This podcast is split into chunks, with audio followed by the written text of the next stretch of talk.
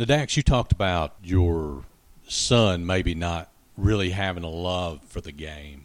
He was interested in playing, probably like most kids, because they said they were having baseball sign ups and his maybe a buddy or two was going to do it. So, sure, I'll do it. But do you think that his love for the game of baseball developed uh, more when he saw his dad actually coaching?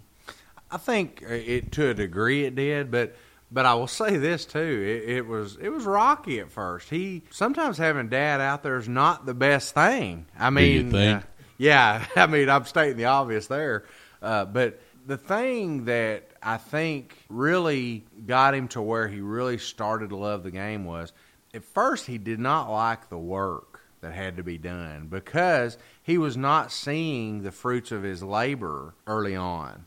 And so I think the more we went into it and, and the way we worked, and then he started seeing incremental success. You're talking about a kid the first the first year uh, and a half really struggled to hit the baseball. Let's be straight. Baseball is not fun if you don't hit it. If you don't hit the ball, it can't be fun. It, it's not. I, I mean, there's no two ways around that. It is not fun.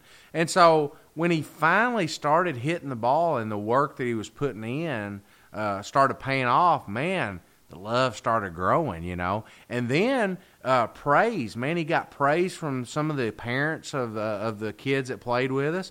His teammates praised him. His mom and dad praised him. Uh, grandparents praised him, you know, and and it made him feel good about himself. And hey, there's that confidence word again.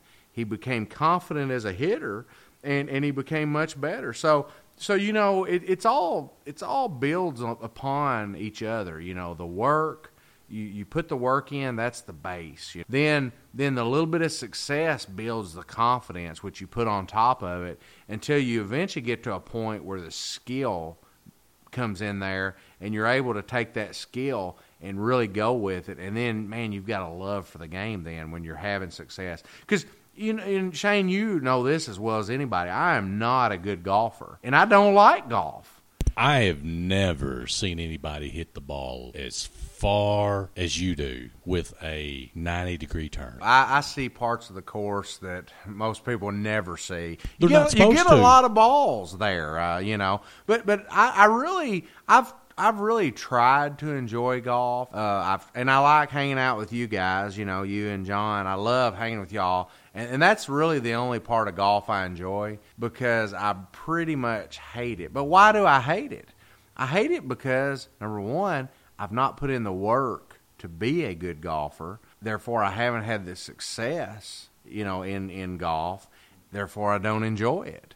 And so I think getting back to baseball as a coach, you've got to remember that. You've got to provide, you've got to give the kids – uh, the drills and the and the things to, to where that they they've got the work in, the base is there before they're going to have success.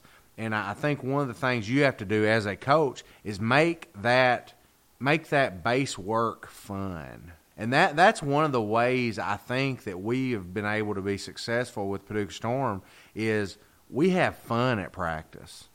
Now we work hard and and I, am not telling you we we get on the kids, we get after them, but we have a good time too. We we try to finish every practice with some type of fun activity that is also baseball related. Maybe a competition uh, of a skill we've been working on, or you know uh, maybe we'll we'll do bunting. We'll work on bunting, and whoever we'll split them into two teams and whoever gets their bunts down doesn't have to run, you know, or maybe the team who loses had to run a little extra. So we do those things to make it fun, uh, but it's still the kids are having so much fun they don't realize they're working, and, and and that man that is a key to baseball right there.